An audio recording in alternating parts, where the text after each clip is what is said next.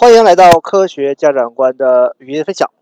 我们今天所要分享的内容呢，叫做如何通过与孩子共读一本书来提升孩子的阅读能力。那么这个话题的本质呢，主要是想告诉各位家长，如何通过读书来提升孩子的阅读能力，让孩子呢在未来可以有更高的文学素养和阅读能力。那么面对这个问题呢，我们分为两点。第一点呢，叫做选择一本合适的书。那么对于各个年龄阶段的孩子来讲呢，选择什么样的书，实际上呢是非常关键的。对于呃小孩子来讲啊，我们一般认为呢，选择这样三本书是比较好的。第一个呢，叫做具有较强的故事性。这个呢目的呢，就是这个书非常的好读，让孩子呢容易喜欢去读。那么这是具有较强故事性的一个根本目的。第二个呢，就是呢这本书。没有太多的生僻字，因为呢，对于不同年龄阶段的孩子来讲呢，他们每个人的识字量是不同的。那么，尤其对于小学生，他在刚开始读书的时候呢，有很多字是不认识的，所以说我们才有一些童书、绘本来供孩子来读。那么，随着孩子年龄的增长，他的识字量逐渐的丰富和增加，那么咱就可以去尝试读一些稍微复杂一点的书。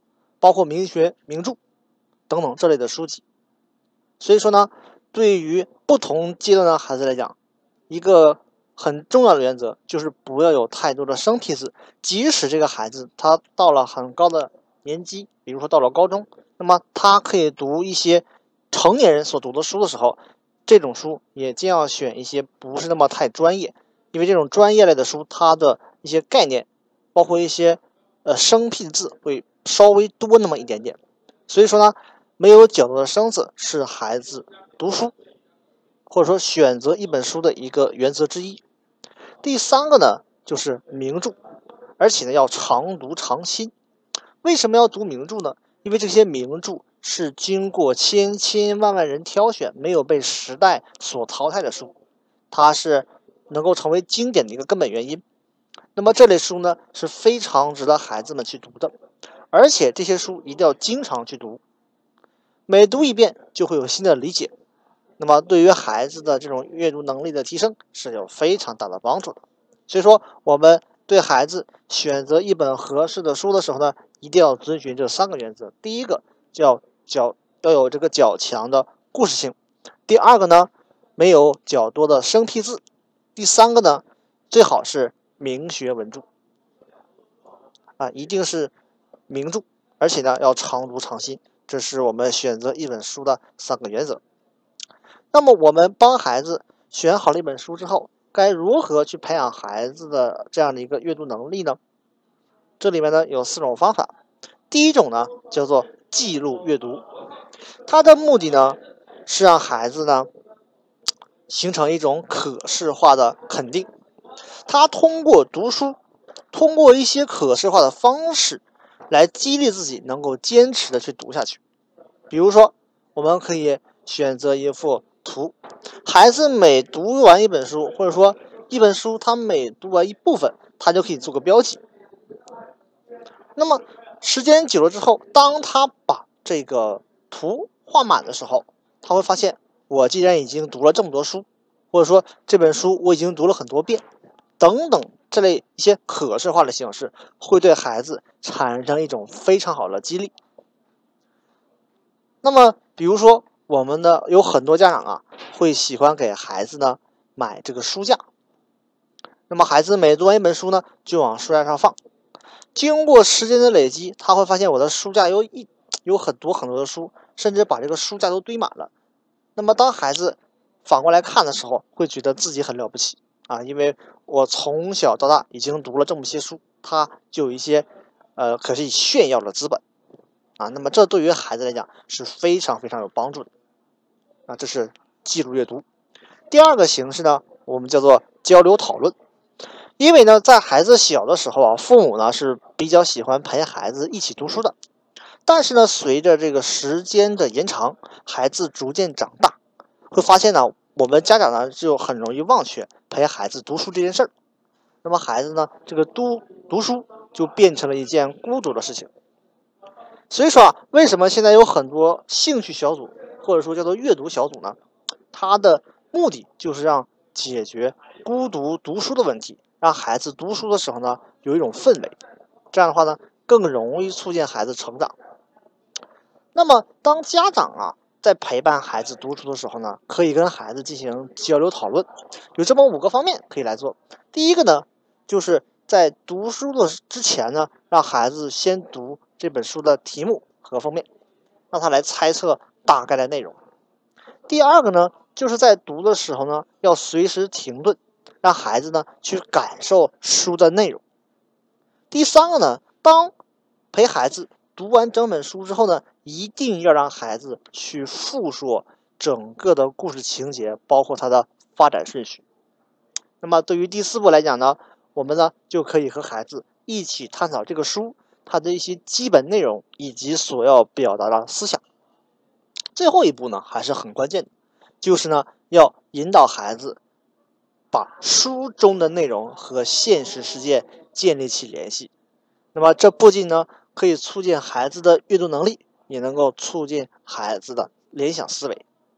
这是讨论交流一个一个目的。啊，也是非常好的一种形式，既解决了孩子的读书的孤独感，也让孩子在阅读层面有了一个非常大的提升。第三种形式呢，就叫叫做带孩子呢去知识现场亲眼观察。那么这个部分呢，我们学而思在线的陈昌老师举了一个非常好的例子，在这个《岳阳楼记》。我们在读这个《岳阳楼记》的时候呢，我们是很难感受岳阳楼它所体现的那种感觉。那么最好的方式就是带孩子呢，趁着假期去上这个岳阳楼的当地，去感受一下岳阳楼的真实情景。那么联想到书中他描述的内容，这样的话呢，对于孩子他呢，对于这个《岳阳楼记》的理解就会更深，也会呢更容易产生。其他的有价值的情感，那这是带孩子去知识现场观察一个非常重重要的作用。那么它的本质呢，就是开阔孩子的眼界，来提升孩子的精神内涵。那么第四个呢，就是非常非常普通的形式了，叫做读书笔记。那么在这里呢，推荐三种。第一种呢，叫做平行式。这个呢，就和我们平时所看到的豆瓣评分啊是很相似的。那么对于小孩子来讲呢，是非常适合这种形式的。那么比如说，当孩子读完一本书的时候，就可以让孩子来评价一下你到底有多么喜欢这本书，你会给这本书评几星？那么通过这个评星来诉说你对这本书的感受。啊，这是平行式所带来的一个。呃，感觉。那么第二种形式呢，我们叫做复述式。当孩子看完一本书之后，一定要让孩子用几句话来概括清楚这本书它的主要的故事情节，它的故事是如何开始，以及它的故事是如何结束的。那么这种复述的能力，我们一定要从小开始培养。这是读书笔记的第二种。那么，对于读书笔记的第三种形式呢，叫做推荐式。假设呢，孩子要给自己身边的朋友推荐一本书，孩子会怎么说？那这个过程叫做推荐。那么，这个推荐它本质所要考察的，实际上就是孩子对于这本书的理解。那么，通过这三种读书笔记的形式，加上一段时间的坚持。那么，对于孩子的阅读能力的提升，将会非常非常的有帮助。好了，这就是我们今天所要分享的全部内容。关于读书这件事情呢，有很多种说法，也有很多种形式。那么，适合孩子的才是最好的。那么，欢迎大家呢搜索和关注“科学价值观”的微信公众号。那么，微信搜索“科学价值观”五个字，关注即可。那么，这就是我们今天所要分享的全部内容。我们下期再见。